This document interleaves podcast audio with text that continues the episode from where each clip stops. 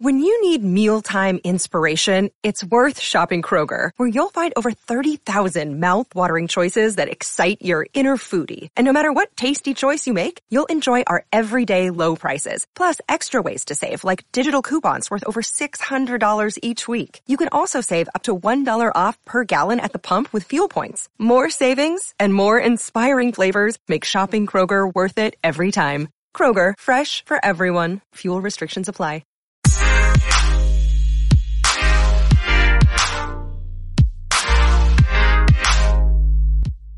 Hello, everybody, and welcome back to the Space News Pod. I'm your host, Will Walden. And on this episode, we're going to take a look back at one of the great science promoters of all time, Carl Sagan. It would have been his birthday today, November 9th. And he did a talk, Christmas lectures, The Earth as a Planet, back in 1977. This is from his lectures one. And this is uh, he did two lectures. This is the first one, and I'm going to play this for you, uh, just so you can kind of understand what kind of person Carl Sagan was, what kind of communicator, what kind of science communicator he was. If you haven't listened to his stuff before, it's all inspiring. He's a, a great speaker, and he um, he shows people how amazing uh, the universe actually is. So here we go. This is Carl Sagan. Christmas Lectures number one The Earth as a Planet.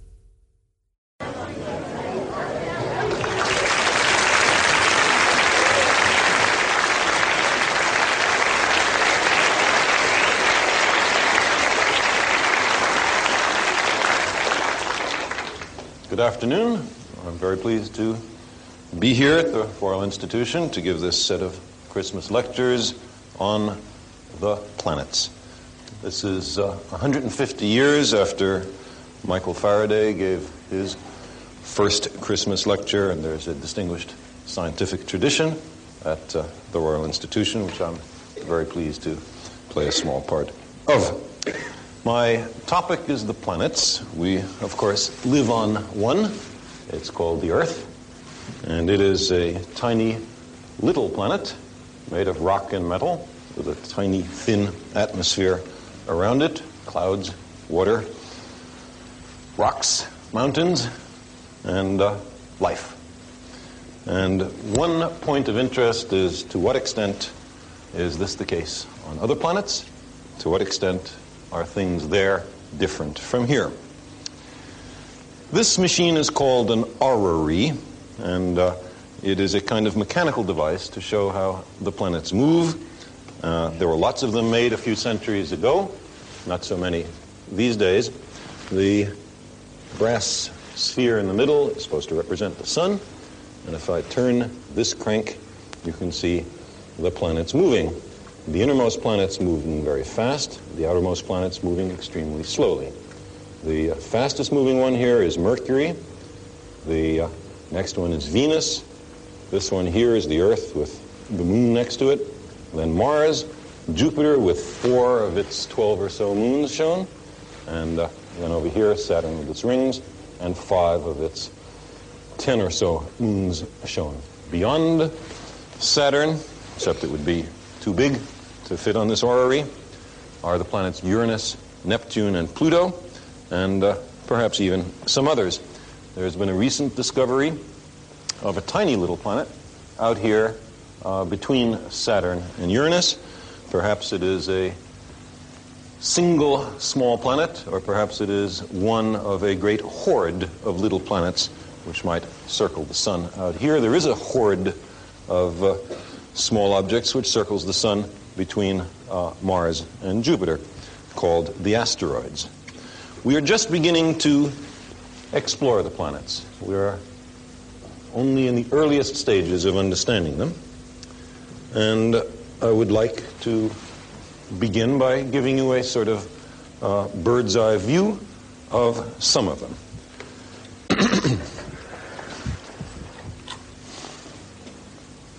the first picture here is uh, intended for orientation.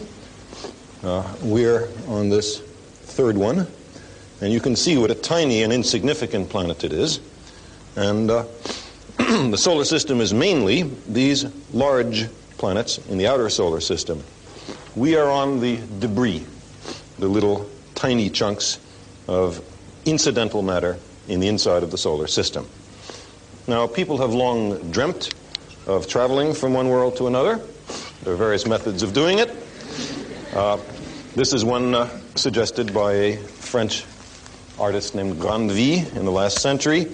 Uh, it's a lovely way to do it if only we could figure out how to build the bridge, but uh, we haven't figured that out, and our method is quite different. It's to send spacecraft from the Earth to the other planets. And the other objects in the solar system are really quite nice. This is a photograph of the moon. You can see the dark, smooth lowland regions,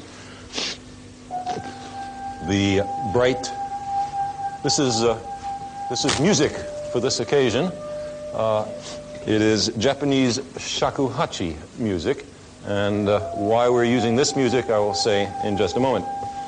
The bright, rough areas of the moon are highlands, and you can see that there are holes or craters which pit the moon, and they are produced by the impacts of large objects falling from space throughout geological time.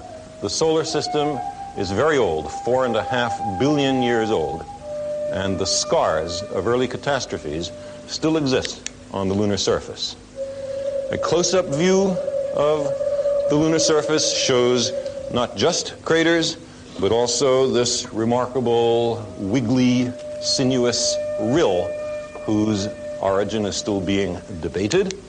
There are many craters. Here is a close-up of one, and we will in a later lecture not only talk about craters, we will make some in a generally non-destructive way, and we will not, not harm too many people as we make a crater. This is a very large crater, the one you just saw. We will make small ones later. There are craters not just on the moon. Here is a mosaic of photographs of Mercury, and uh, this, this detail was not known until very recently as a result of the Mariner 10 spacecraft to Mercury. And you can see a great deal of detail, but again, including craters. If we move outward from the Earth, we come to the planet Mars, which we see here in a lovely Viking photograph. And here, the big craters that you see are not made by impact, by collision. These are volcanic craters. Mars has, among many most interesting features, extraordinarily large volcanoes, the largest of which is almost 30 kilometers high, 80,000 feet high. That is a very large volcano.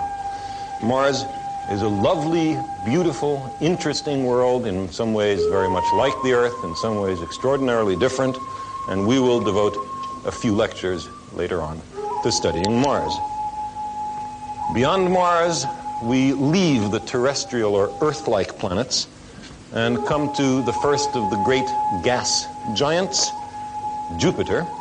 Everything we're looking at here is clouds and atmosphere. If there is a surface to Jupiter, it is far below the region we can see. The weather or meteorology on Jupiter is very different from the Earth, very interesting, will teach us much as the studying of all the planets will do about our own planet. Jupiter has a number of moons. What you are seeing now are the very best Pioneer 11 photographs of one of the moons of Jupiter. We can see almost nothing at all. And this is the best picture we have at the present time. In 1979, two spacecraft called Voyager will pass very close to the moons of Jupiter, and we will obtain 50 thousand photographs of Jupiter, Saturn, and their 20 some odd moons, and we will have turned our almost complete ignorance about these moons into great knowledge. These moons, by the way, are not like our own. Some of them are icy, some of them are covered with uh, sodium and other salts, uh, as if there was a great ocean which lost, was lost into space. These are very strange places, and they will be very interesting to explore. Beyond Jupiter and its moons is Saturn, the great ringed planet. The nature of the rings is something we'll say a word about later. The Voyager spacecraft will also pass by Saturn and its rings. It will, in fact, then pass perhaps by Uranus, if it is still working, and will inexorably leave the solar system. It will, it is condemned to wander forever in the dark between the stars. Its transmitters will eventually die, and it will be silent, but still the most distant emissary of mankind. We thought that in the remote chance that there are other beings on planets of other stars who wander between the stars and capture derelict spacecraft from backward civilizations like ours, that it might be nice to send a message. And so there are phonograph records on each of the two Voyager spacecraft with instructions for use, written not in English, since it's unlikely they speak English. And uh, those records contain some spoken and written greetings, a great many photographs, scientific information, sounds of the earth, uh, some greetings from whales as well as people, and uh, an hour and a half of the music of the world, among which was the Japanese shakuhachi piece that you just heard. So we are, in a very uh, preliminary way, trying to say hello to the cosmos. Now, on the outskirts of the solar system, in fact, halfway between here and the nearest star, are the comets. They are the closest thing to interstellar matter that we are likely to uh, be able to examine in the near future. They are an almost complete mystery and uh, another major objective of space exploration. Now, this picture of the solar system uh, is relatively recent. For most of human history, people thought that the Earth was at the center not just of the solar system, but of the universe, and that not only all the planets went around the Earth once every day, the Earth was not imagined to rotate, but uh, also the Sun went around the Earth. And that was a kind of astronomical egotism in which uh, we thought we were splendid and uh, all the other objects in the universe somehow secondary to the Earth and its inhabitants. Well, what we have found is just the opposite, that we are a very humdrum and ordinary locale in the universe. And one way in which this was found was to consider the question of the phases of the planets. Now, we know that the moon goes through phases. We see full moon, half moon, quarter moon, crescent moon, new moon. But what about the planets? Now, in the old Earth-centered view, thank you, the planets, in this case Venus, were imagined, there's a lovely old book which has moving parts, unlike books today, which only accidentally have moving parts. This one is moving on purpose. Venus was imagined to go around the Earth, but also to have a little internal motion of its own. And that view, with the sun out beyond Venus, made a certain prediction about the phases of Venus. You would sometimes see partly illuminated Venus, sometimes see a full illuminated Venus, but no one had a telescope to see whether Venus went through phases, and if so, what kind.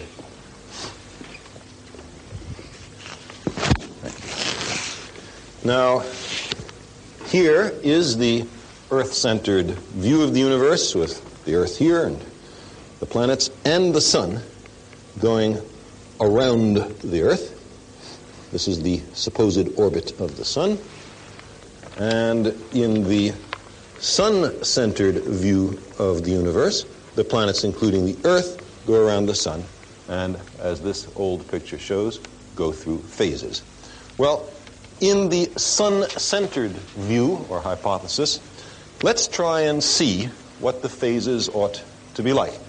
what I'm going to do is to have someone be Earth and someone be Venus, and I will try to be the sun, and uh, ju- just because somebody big has to operate the light. And um, let's see what the phases of Venus would be like. So could we have a, an Earth person? Thank you. This is an excellent Earth person. And could you please stand by, let's say, a few steps up, by that camera, and we will we will be eventually viewing things on the television screen from the point of view of that camera and that Earth person. And now could we have a Venus person? Venus is a planet completely covered with clouds, although it's a very nasty place on its surface. And so we have this completely clean sphere representing Venus. And could, could you just stay there for just one moment? And what I'm going to do is uh, point this light representing the sun at Venus. Now, if this were a real sun, it would be shining in all directions, of course, but then everybody in the audience would be blinded by the light from this, and you couldn't see what was happening here. So I'm going to simply follow the motion of Venus around the sun as seen from the Earth. Now, the Earth really ought to be moving around the sun also, but that would be a little awkward, and the Earth would have to step over people's knees and so on. So we're having the Earth stationary, but the point will still be made. So now, Venus, could you please slowly circle the sun? Uh, you can do it a little faster than that, actually.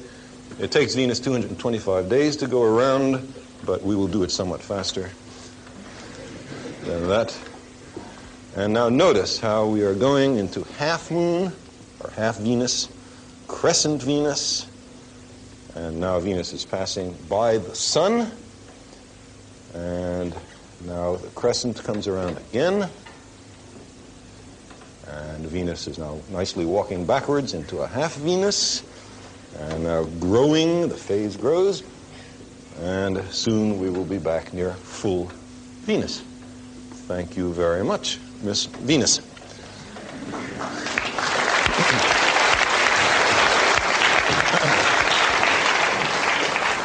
Thank you very much, Miss Earth.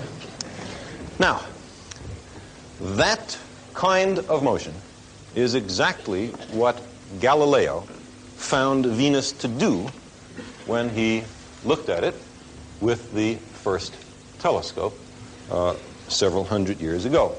And Galileo found that the waxing and waning, the changing from crescent to full back to crescent of Venus did exactly what the sun centered hypothesis predicted and not at all what the Earth centered hypothesis predicted. That's one of the lines of evidence that the Earth is not the center.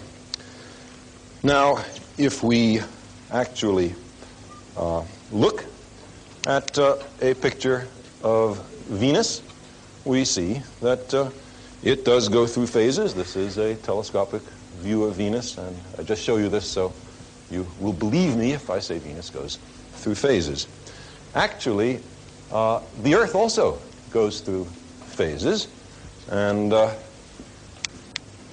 in this picture, there's a lovely picture of the Earth as seen from the moon. The moon is in the foreground, and the crescent above the moon is the Earth as seen from the moon, and it goes through phases if you figure it out for just the same reason that Venus or the moon does as seen from the Earth.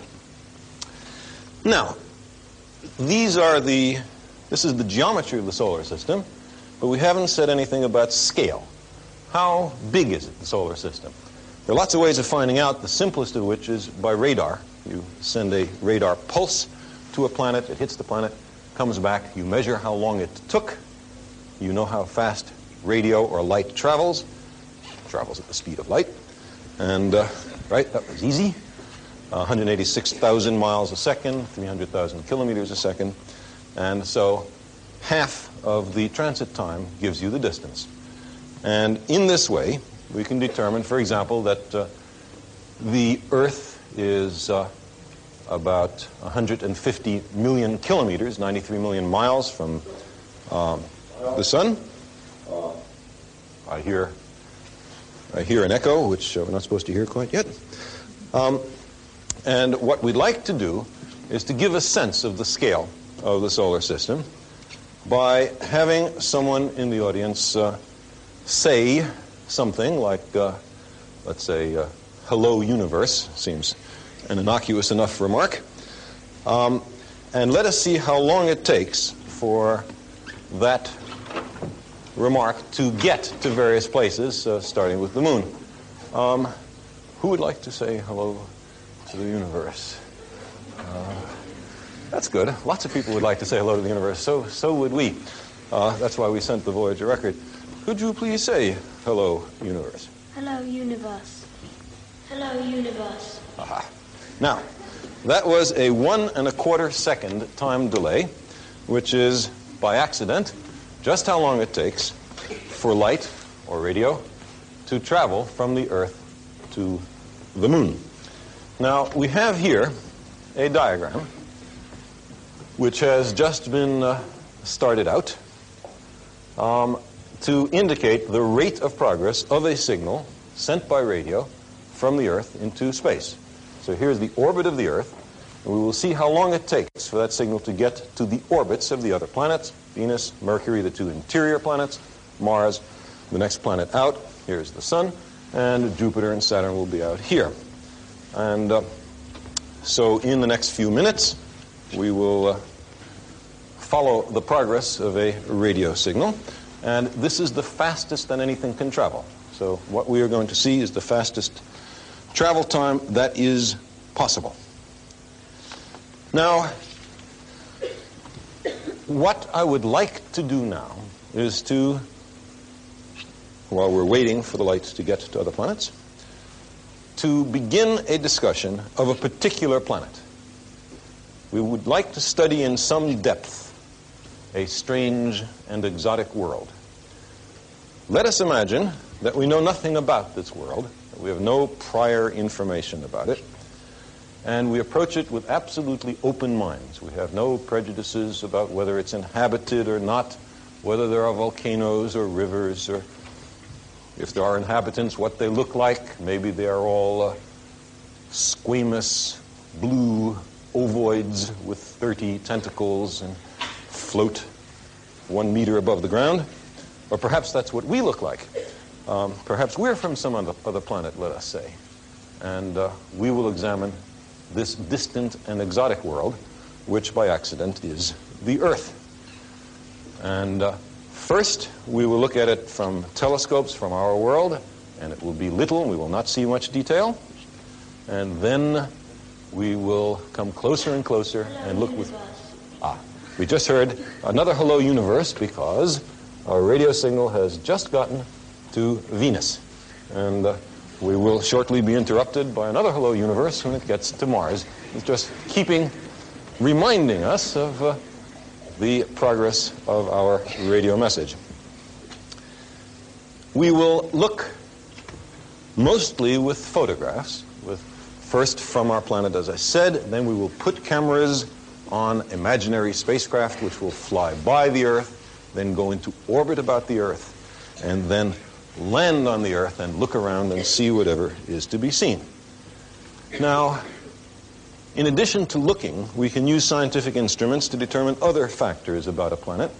For example, we could pass the sunlight reflected off the planet through a device called a spectroscope, which divides the light up into individual colors or wavelengths and if there are colors or wavelengths missing, subtracted by the passage of sunlight through the planetary atmosphere, we can, by appropriate laboratory comparisons, determine something of the chemical composition of the atmosphere of the Earth. And we would find that it was composed of nitrogen and a rare and poisonous gas called oxygen, um, some carbon dioxide, some nitrogen, small amounts of water vapor, ozone, some other gases. All of that could be determined remotely without ever going there. Hello. It has just reached Mars. Uh, another thing we could do, we know how far the Earth is from the Sun, we know how much sunlight is absorbed by the Earth. We could calculate how hot the Earth ought to be from the sunlight which reaches it. We could test that idea by uh, putting a heat-sensitive device, a thermocouple, say, at the focus of a large telescope and see how much infrared or heat radiation the Earth gives off to space. And in that way, we could begin to get some idea of the physics and chemistry of the Earth's environment. Well, I'm going to now begin this exercise, and I would ask you, oh yes, Mercury, it's just reached Mercury, Yes. And I would ask you to pretend that you do not come from the earth. You are from somewhere else. You don't know about the earth. You wish to find out. Well, here's our first view. It's not very much. Hard to tell much about the strange planet Earth from this view. We see a half Earth. We already know it goes through phases. We see white with some patches. It is, in fact, the clouds of the Earth that we see. The Earth is, on the average, about half cloud covered. We obviously have to have much better observations in order to determine more about the Earth. Occasionally, we find the Earth in a strange locale, in this case, just passing in front of the Sun. It makes for a very beautiful picture, does not tell us much about the Earth. The Earth is the completely dark thing uh, in the foreground, which is almost obscuring the sun. As we get closer to the Earth, we can observe more detail. Here you can see the wispy, lovely cloud patterns, uh, and you can see that on the average they do cover about half the Earth. We can see down at the bottom a, uh, the Antarctic ice cap. We can see a continent underneath the clouds. That is, the clouds come and go, but underneath them are features which don't seem to come and go. The continents are the same every time they appear over the surface of the rotating Earth. And there are also dark regions near the continents, which eventually we would discover were oceans. And that would be very strange because nowhere else in the solar system, at least today, are there oceans. And uh, if we looked in the extreme upper right-hand portion of this picture, we would see the Horn of Africa, the Arabian Peninsula, the Sinai Peninsula. There would be no sign, for example, of tank battles in this region. Uh, and the reason for that is that our resolution, our ability to see fine detail, is only about 100 kilometers in this picture. We could not see anything smaller than 100 kilometers across. And therefore, if we were to see a tank, it would have to be 100 kilometers long. And that is a very large tank, which fortunately does not exist on the Earth. So to examine more closely, we must get better pictures. And here we see a close-up of the same region. This is the uh, region of the Nile Valley and the Ismailia Canal. You can see this beautiful uh, cloud which runs from lower left to upper right. It is a jet stream cloud. You can see lots of wispy clouds. At this point, our meteorologists, our experts in weather, would start getting very interested. Our geologists, our experts on the surface features of the planet, would get very interested. Our biologists would be dreadfully bored. They would not see anything of interest, no hint of the Earth being inhabited, uh, although they might argue that liquid water was good for life. There would be others who would dispute that. Here is a lovely picture of a cyclone, which would make our meteorologists extremely happy. They would study this picture for a long time. Here, well, there's a strange object in the foreground which I ask you to ignore. That, of course, would indicate the presence of life.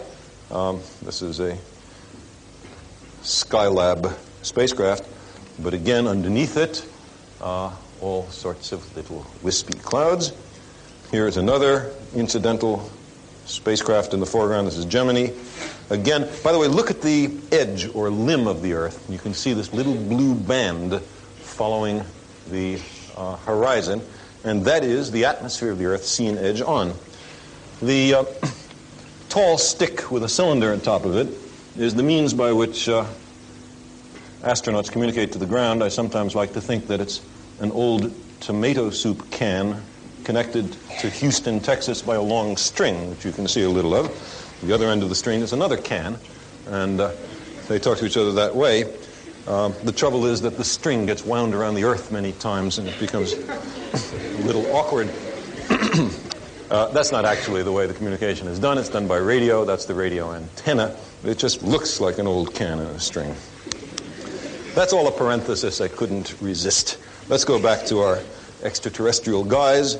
Here is a lovely volcano. We are looking at the volcanic caldera, the hole in the top of the volcano, which you see, this dark thing right there. Uh, this is, in fact, the island of Hawaii and uh, is alleged to have uh, a great deal of life on it, but you can't see anything of it here. All you can see is a volcano. Here's another volcano. I think this is Etna. And uh, again, much the same situation. beautiful mountain, no sign of nearby life.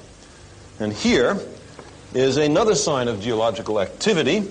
Uh, on the left in color is the San Francisco Bay Area and the uh, Great San Andreas Fault coming down from the bay, which uh, is a sign of great geological activity. There are many earthquakes there. In fact, eventually, California will drift out into the Pacific Ocean because of a split or tear along that line.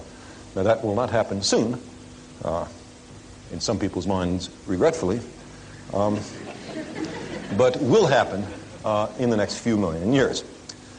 Uh, also in that picture on the right is another similar feature, the great East African Rift Valley, which is beginning here at the Dead Sea and goes all the way down to South Africa. It is 5,000 kilometers or 3,000 miles long and is a sign of great recent geological activity on the Earth. When we look at Mars later, we will find that there is a perhaps similar feature there. Here is a uh, crater in North Africa. Perhaps it is of impact origin, perhaps not. Um, such craters are formed on the Earth as on the Moon, but the Earth has very efficient erosion. Wind and water rub things out. And uh, for that reason, we have at any given time very few craters, even though big rocks fall from the sky on the Earth about as often as they do on, say, Mercury or the Moon. Here is uh, in the Arabian Peninsula a uh, set of lovely seif sand dunes, which it would be one sign of evidence that uh, the Earth's atmosphere is active and stirs up material and makes sand storms. Uh, once we knew something of the atmosphere of the Earth, we could deduce that uh, indirectly as well as this direct evidence. Notice all this time, there's not a hint of life. We're looking at the Earth reasonably uh, closely. We're looking often at kilometer resolution. We're seeing things a little more than half a mile across. And yet, in all these pictures up to now, there hasn't been a hint of anything alive. Nor in this picture. You can see at left a lovely snow has happened in this mountainous region. To the right, you can see the mountainous region without snow. These are, in fact, the Rocky Mountains in the United States in the vicinity of Denver, Colorado. Here is uh, part of the St. Lawrence Seaway in Canada, and you can see great floating blocks of ice breaking up. Uh, this is one of many pictures that would indicate the presence not just in oceans, but uh, inland of liquid water. Here is a beautiful picture of ice choked, sinuous rivers in the Arctic. And uh, this picture, as many others, uh, show the Earth to be extraordinarily beautiful. And I think long after our scientists got totally bored with the Earth, our artists would continue to be interested in it. Here now is a uh, close up picture of a particular river. You may see two numbers, a five and a six, on the Earth. They have not actually been written on the Earth. Uh, that's just been put on for another reason. We should ignore that. If we saw a large five on the surface of the Earth, that would suggest that there was life on the planet, of course, um, especially if we used Arabic numerals.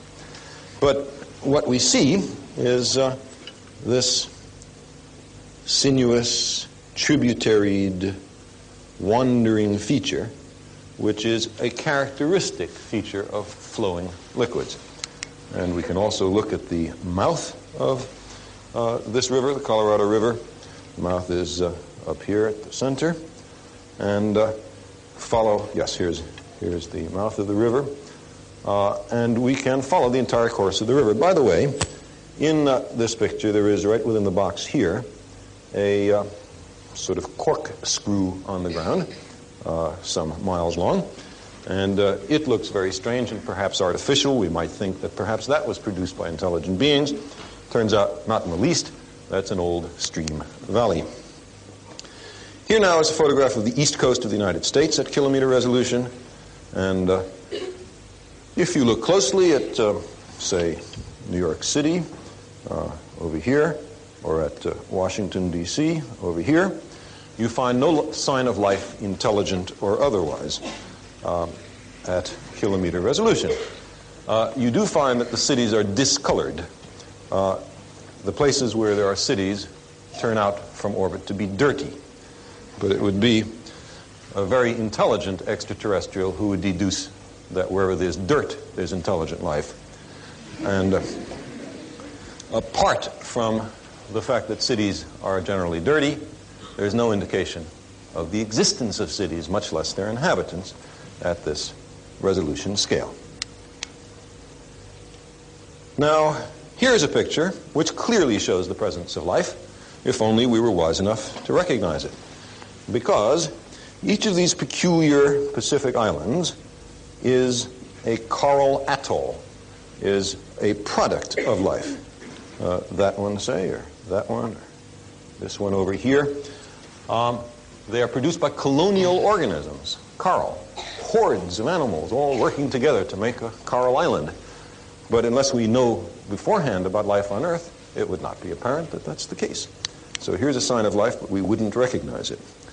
Now here is the Salton Sea in California, and just below it, a region called the Imperial Valley, which um, in this picture gives a sense of structure. There's a kind of mottled pattern there. If only we could see it better, we might know something uh, about uh, what it's like.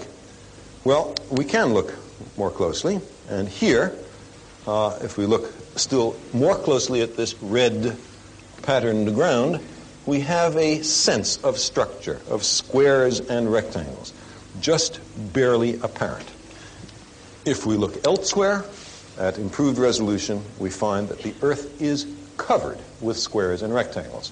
When we look at the Earth at 100 meters resolution, there are squares everywhere. For some reason, the Earth is into squares. Now, there is no way that this could be of geological or meteorological origin. These squares could only be of biological origin. And so we would have to deduce that there's some strange form of intelligent life on the Earth which is passionate about carving the ground up into squares and rectangles for reasons which we cannot not in the least imagine, but there's no doubt that that's what it likes to do. And so now we must make a search for the square people. Here, this is a place called Chicago. Different kind of squares and rectangles are apparent here. What their function is, not so obvious. This is Denmark, where they're more into rectangles than into squares. It's a, a nice departure. Here is France, where the, uh, the arrangement is not nearly so regular, and also each pattern is separated from the next one by a dark line, which is in many cases due to hedges. Uh, so here we have not just a passion for Euclidean geometry, but also a passion for territoriality. And here is uh, still another pattern. This place is into rectangles, but is also into up. Uh, in this place, great structures have been built vertically as well as horizontally. This is New York City. And uh, how these stalagmites of intelligent origin ever came to be would not be apparent to us, much less why they would want to build up when there's so much unused ground to build sideways on. There would also be vast engineering constructs which would be apparent to us. This is the great Arecibo radio telescope in Puerto Rico, about which we will say more in a subsequent lecture. And now here is a uh, candidate dominant organism on the planet. Uh, each of these is a creature which, uh, for uh, sake of definiteness, I will call an automobile. And here is a great horde of these intelligent organisms, all clustering together, perhaps for warmth, or perhaps, perhaps it's an outdoor political rally, or maybe a religious revival meeting. And uh, uh, one can, in fact, see that much of North America and Europe is constructed for the sake of these little organisms. Uh, great straightways, which are designed for them, and special buildings to which they go at night uh, in ones and twos. And uh, occasionally one can see small automobiles, which are obviously the young. Uh, and uh, at this point, we would assuredly uh, think we had found the dominant organism. But if we looked closely, we would see that there were small parasites which would come in and out of the automobiles. and uh, we would think that uh, we were now into the microbiology uh, of the organism, disease organisms, and uh, we had made great progress, little imagining that the, the real dominant organism had yet to be found. Uh, we would be quite astonished by a picture such as this, in which there are great organisms, uh, many tens of meters long, Every one of these little white things here is, in fact, a great whale. And this is a picture taken in uh, the ocean. And then we would see places like this. This is a marvelous sand dune field. And in these great sand dunes, we would see strange creatures like these. And what could these be? Well, we uh, would have uh, the following kind of argument. We would uh, say, look, in this place there are stilted lumps. There's lumps about that size connected to the ground by four stilts, and many of them stretching as far as we can see. Now, how do you make stilted lumps? Well, there are no weather ways to make it. There don't seem to be any geology ways to make it. Probably it's a biology way to make it. Not only that, things get rubbed down on the earth. There are uh, sandstorms which rub things down, running water rub things down. And we could calculate that in a period of only a few thousand years, the stilts would all be rubbed away and the lumps should be on the ground. So these stilted lumps have been made in the last few thousand years. There's some machinery on the earth for making stilted lumps at least every few thousand years, maybe much faster. And I think we would have to deduce that uh, that was due to biology, and perhaps these are the dominant organisms. Then we would look closer. Here is a set of interesting creatures which would then be gone about two minutes later. This is, in fact, a flock of flamingos.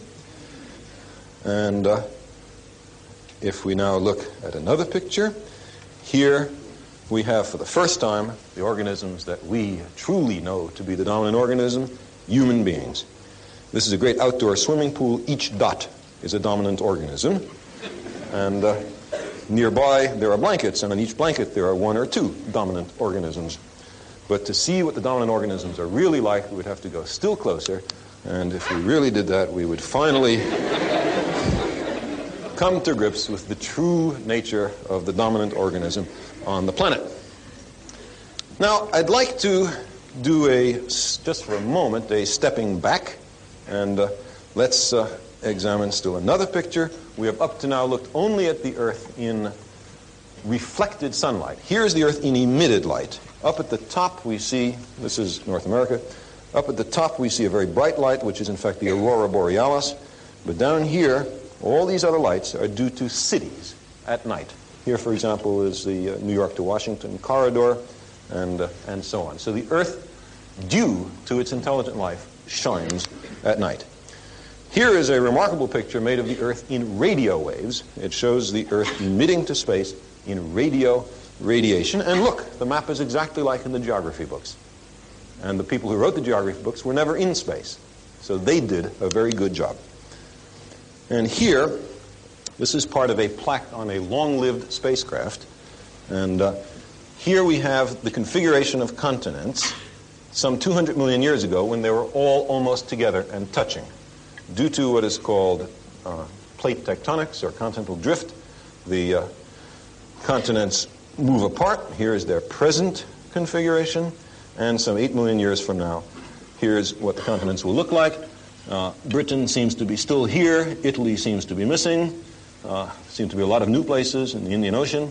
And as I mentioned, uh, over here you can see California having drifted out to sea. Uh, that's merely to mention that the configuration of the continents of the Earth is true only for now. At another time, it'll be quite different. Now, to show some familiar geography, you may recognize these small islands, uh, picture taken from space with uh, quite uh, a configuration quite like that in the geography books. And uh, let us do now another zoom in. In this case, let's try to uh, zoom in on some places that most of you know.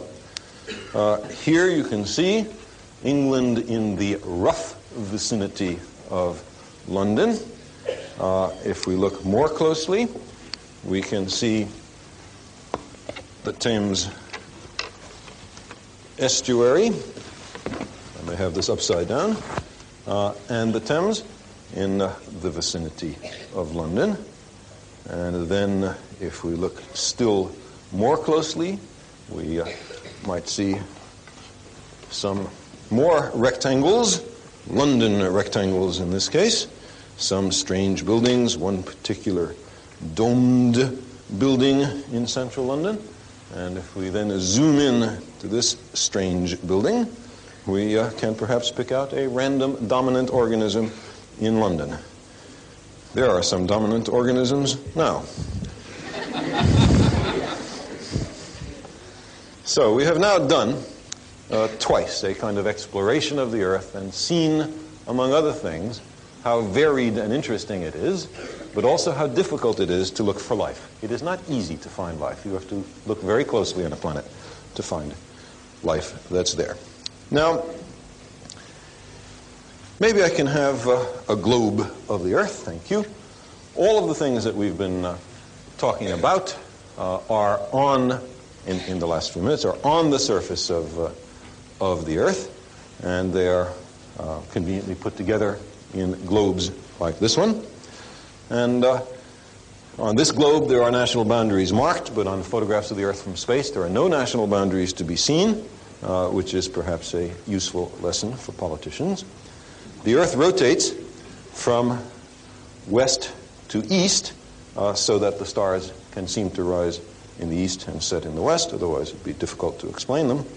And uh, as it turns in this way, some parts of the Earth plunge into daylight, and others plunge into night. And you can imagine, for example, a wave of toothbrushing, which circles the Earth once every day uh, at the terminator, the place where light and dark parts of the Earth meet. There are actually two such places, but I'm talking about the morning one. Well, we have so far been talking mostly about the solar system. By now, our Hello Universe signal has passed far beyond the orbit of Mars far beyond the sun, which is lovely yellow, as you see. Um, but if that original hello was given, say, half an hour ago, the hello is just now something like reaching Jupiter. How long before it reaches the nearest star? That will take another four and a half years. The stars are astonishingly further away than the planets. So all we've been talking about is a cluster of little worlds around the sun, and then some immense distance to the nearest star, which may indeed have planets about it. How is this discovered? How is it known how far away the stars are? We cannot bounce radar off the stars. It has to be done by some other method. And let me just give you briefly an idea of how one of the early, very clever minds in astronomy figured out the distance to the stars. This is a man named Christianus Huygens, who lived in Holland Thank you, Bill. In the uh, 17th century. And he argued as follows. He said, It looks to me as if the stars are suns. The sun is near, that's why it looks so bright. If the sun were some immense distance away, it would be just a little pinpoint of light and seem very dim. How far would I have to move the sun away in order to make it as dim as some bright star at night, let's say Sirius? So Huygens went out at night and looked at Sirius for a while. Look, look, look. remember how bright Sirius is. Then, next day, still remembering how bright Sirius was yesterday, he went out and looked at the sun. He had a brass plate, painted black here so it doesn't shine badly to the television cameras. His was shiny. And he held the plate up to the sun and looked through each hole until he could find a hole which was so small that the amount of light from the sun which entered was just as bright as he remembered Sirius to be last night. And then he happened to know the inverse square law, which I hope many of you know, and was able then to calculate how far away you'd have to move the sun. And he came out with the answer of about half a light year. Uh, that is, it would take light about half a year to go from here to Sirius. Had Sirius, in fact, been intrinsically as bright as the sun, he would have gotten exactly the right answer. In fact, Sirius is brighter, so he uh, got it a little bit wrong. But he came very close within a factor of 10. Um, and uh, it's an astonishing achievement that, uh, that Huygens did. And it suddenly made a universe vast and awesome beyond ordinary human understanding. Many people, like Pascal, said that they were frightened by the great spaces between the stars because space is amazingly empty. Now, I would like to close with a uh, little discussion about the nearby stars. When we look out at night, we see the constellations. Many of you have probably been forced to memorize uh, certain patterns of dots uh, as uh, if they were somehow uh, firmly embedded in nature, as opposed to arbitrary psychological projective tests forced on innocent children by astronomers. Um, so, for example, many of you know what I call the Big Dipper, and you know as, I think, the Great Bear or the Plow. Look at that. In America, we think it's a thing that you pick up liquids with, and in Britain, you think it's either a bear or an agricultural implement. Now, those are three quite different things. That must be merely what's in people's minds and nothing to do with what's out there. Now, what is a constellation?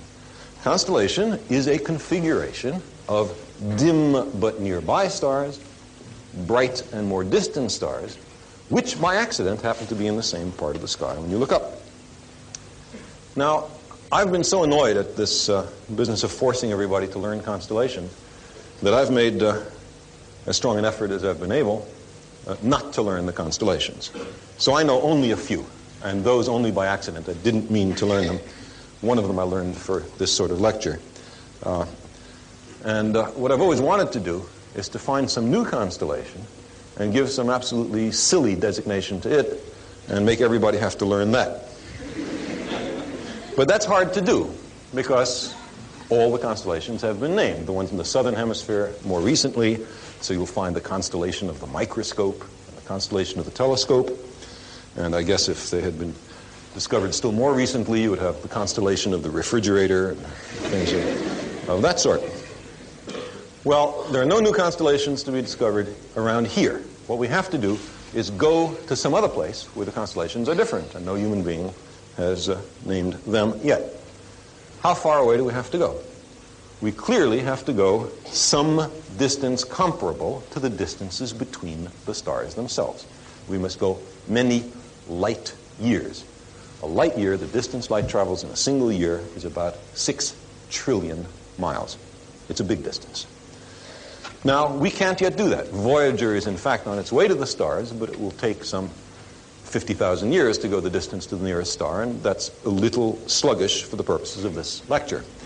Um, so, what we can do, however, is to ask a computer which knows the three dimensional positions of all the nearby stars to draw us a picture of what the sky would look like from this place or that. So let's start out looking at such a picture, first from the standpoint of, uh, of the Earth, so that uh, we can see some recognizable objects. So here we have the constellations as seen from the sun. These are in the northern hemisphere. And uh, this constellation right here is the Dipper Bear Plow. Uh, maybe you can see the handle of the dipper in the bowl here. I guess this is the body of the bear and the tail Uh, and I can't see how that's a plow. Maybe, yeah, maybe that's the plow and that's the reins and there isn't any horse. Maybe. Anyway, everybody knows that constellation. Even I know that constellation. And over here is the North Star. Uh, by the way, all these nice dashed lines and numbers are, of course, not on the sky. If they were on the sky, that would make all of this much easier. But I would like to call your attention to uh, this configuration, which is an up, down, up, down, as you can see. And it's called Cassiopeia, and as everybody can plainly see, that's a lady sitting in a chair upside down in the sky. now, let us ask the computer to look at the stars in the same region of the sky, but from the vantage point of the nearest star, a place called Alpha Centauri. Well, when we do that, we see, thank you, here is the Big Dipper, Plow, Bear, exactly the same. Here is the North Star in exactly the same position. Why are they the same? Why aren't they different? Why haven't we changed our perspective enough to have the constellations change as well? And the answer is that we have not gone far enough. There is, in fact, only a single change in this picture, and that is in Cassiopeia. Here's Cassiopeia, and it is, as before, an up, down, up, down. The only difference is there's another up. There's a new star, which wasn't there before. What star is that? It's the sun. That is our star as seen from Alpha Centauri. Of course, the sun is not in our night sky because if it were, it wouldn't be night. That's the difference between day and night. So we have to go a bigger distance.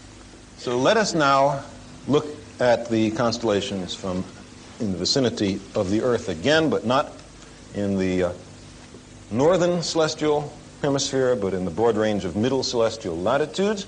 And I won't ask you to memorize all of these uh, stars, but in here are all these zodiacal constellations, what, what people ask you about when they ask you, uh, what sign are you? Uh, I like to say slow school zone ahead. Uh, but what they mean is uh, astrological signs. Uh, the sign of the water carrier or the scales or the lion or the virgin. All of those are supposed to be in here. I can't see any of them. But um, what we can ask the computer to do is to move a distance, let's say to the nearest star like the sun. That's a place called Tau Ceti. And uh, ask it to draw the constellations in this part of the sky. And when we do that, we find that there are uh, enough apparent motions of the stars that we get new constellations. And so I thought it would be fun then to finally put my exotic new constellation in the sky of Tau Ceti and uh, I thought I'd make up a constellation of the unicorn. But since there are, there's already a constellation of the unicorn in our sky, I figured I'd make a special six-legged unicorn. Uh, so you'd know it was a fake unicorn, not a real unicorn, like the ones we have here. And uh, I thought that the artist would do the six legs uh, two, two, and two, uh, like insects uh, on the earth. But uh, as you can see, what the artist did was a quite creditable three and three. Now, the constellations are quite different here, and so I'm finally able to make my constellation unicorn. The sun is, in fact, a uh, star in this sky, and by a strange accident, it is, in fact, that star right there.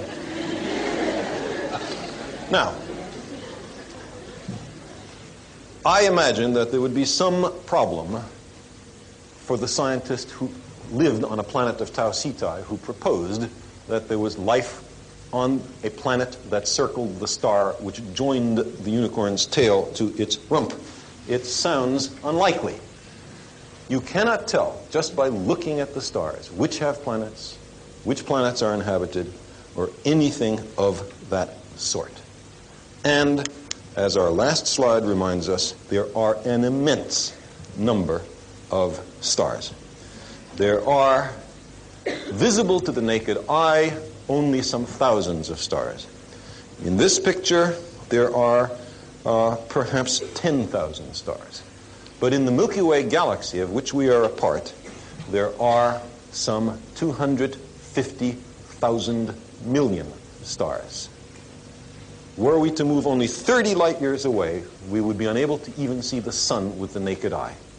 and that is one thousandth of the distance from here to the center of the galaxy. We live in a galaxy vast and awesome, beyond ordinary imagining. We live on a planet which seems typical, a star which seems typical, in fact, in a galaxy which seems typical. And the great question of questions is whether what we have here is indeed typical or is it in some way unique? We will explore that in later lectures.